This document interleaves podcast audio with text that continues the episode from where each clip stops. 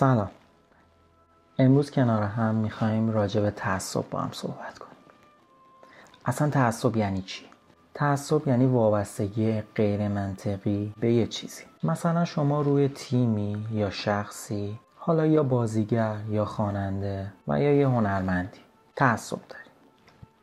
و اگر کسی راجع به اون شخص انتقاد یا حرفی بزنه که باعث بشه شما واکنش احساسی نشون بدید و سریع بدون هیچ دلیل عقلی و منطقی و فقط از روی احساسات از شخص دفاع کنید. به این میگن تعصب.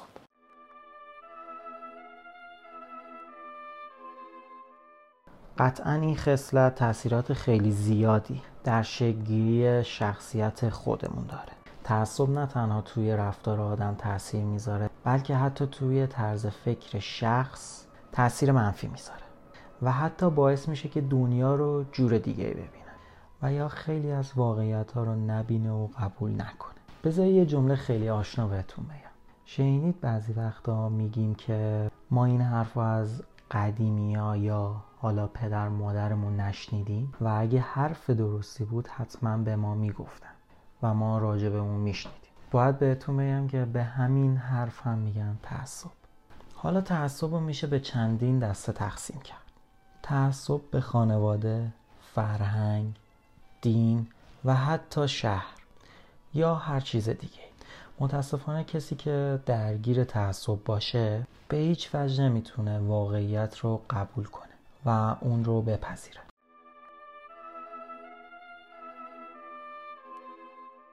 حالا چیکار کنیم برای رهایی از تعصب؟ اگر نیاز به مشورت دارین برای کار خودتون از آدمای با تجربه و دنیا دیده مشورت بگیرید. از آدمای با تجربه و دنیا دیده که حداقل کمتر تعصب به خرج میدن صحبت کنید. قطعا اونا احتمال داره که تصمیمای عاقلانه بگیرن.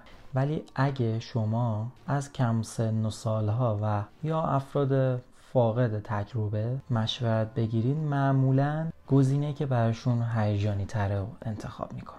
مثلا اگه کسی از دوستانتون از خودتون یا حالا همسن و سالهای خودش راجب ماشین خریدن ازش سوال کنه ممکنه بهش پیشنهاد ماشین اسپورت یا حالا چیزی که بر اساس سلیقه خودش هست و بهشون پیشنهاد بده. ولی اگر از شخصی که سنی ازش گذشته باشه و تجربه بالایی توی ماشین داشته باشه با منطق و بدون تعصب از شما می‌پرسه که ماشینی که می‌خوای بخری و برای چه کاری می‌خوای و بر اساس نیاز تو بهت اون پیشنهاد رو میده که کدوم ماشین رو انتخاب کنی. مورد بعدی رو می‌تونیم از کلمه شاید استفاده کنیم. این کلمه به شما کمک می‌کنه که شما این رو به یه باور ذهنی به یاد داشته باشید. مثلا شاید اون شخص درست میگه. شاید دلیلی داره برای این حرفش. پس باید بیشتر بخونیم و جستجو کنیم تا یاد بگیریم. این کلمه باعث میشه که بیشتر فکر کنیم و اطلاعات خودمون رو افزایش بدیم.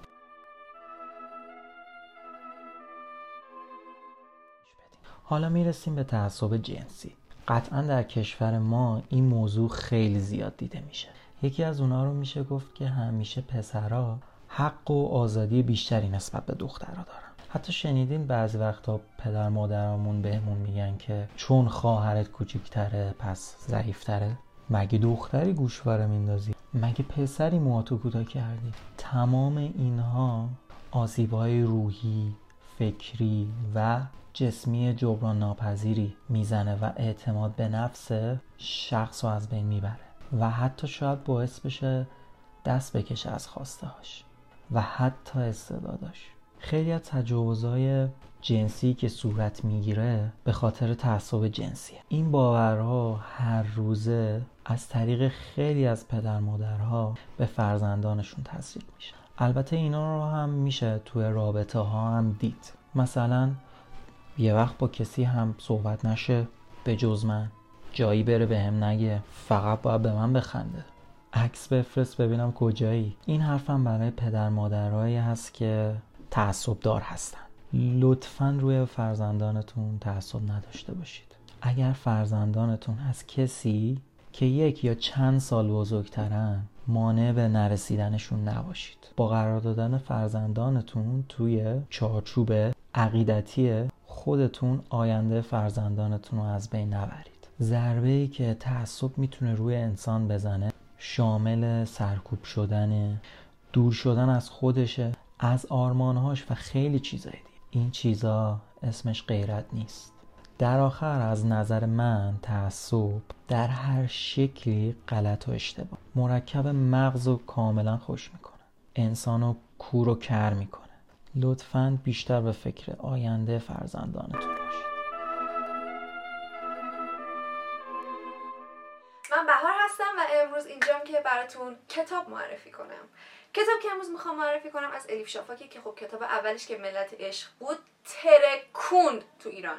امروز می‌خوام کتاب دومش رو بهتون معرفی کنم که اسمش سه دختر حوا هستش. این کتاب در مورد دختر هستش به اسم پری که تو استانبول ترکیه به دنیا اومده و کلا اونجا بزرگ شده و اینکه همونطور خلاصه که پشت کتابه گفته که زنیه که بین عشق و باورهاش قرار گرفته و از درستی یا غلطی باورهاش مطمئن نیستش و این داستان ماجرای اون برای پیدا کردن باوریه که می‌خواد.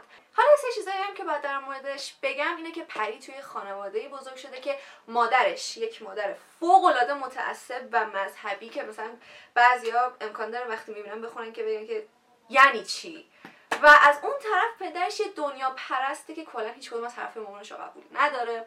مامان پریو بعدش بعد از کلی داستان پری توی دانشگاه آکسفورد لندن قبول میشه و بالاخره مامانش اجازه میده که بره. وقتی هم که میره اونجا با دو نفر آشنا میشه به اسم مونا و شیرین. مونا یه آمریکایی مصری مسلمان هستش و شیرین هم یه ایرانیه که خب کلا دین خاصی نداره. هر سه تا این دانش آموزا میرن یه درس برمیدارن اسم درسشون هم خداشناسی. حالا معلم خداشناسی استادش اسمش آزور هستش و کلا بیشتر قسمت این داستان در مورد رابطه بین این سه دانشجو و استادشون آزور هستش که خب بیشتر از این اسپویل نمی‌کنم بقیه‌اش رو خودتون بخونید.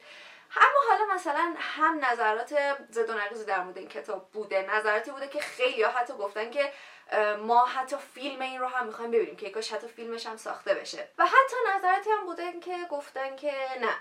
مثلا رابطه بین اون سه نفر و استادش رو بردن زیر سوال گفتن که خیلی غیر حرفه‌ای بود. و یا مثلا در مورد پایان بازش یه سه گفته بودن که این کتاب خب پایان بازی داره.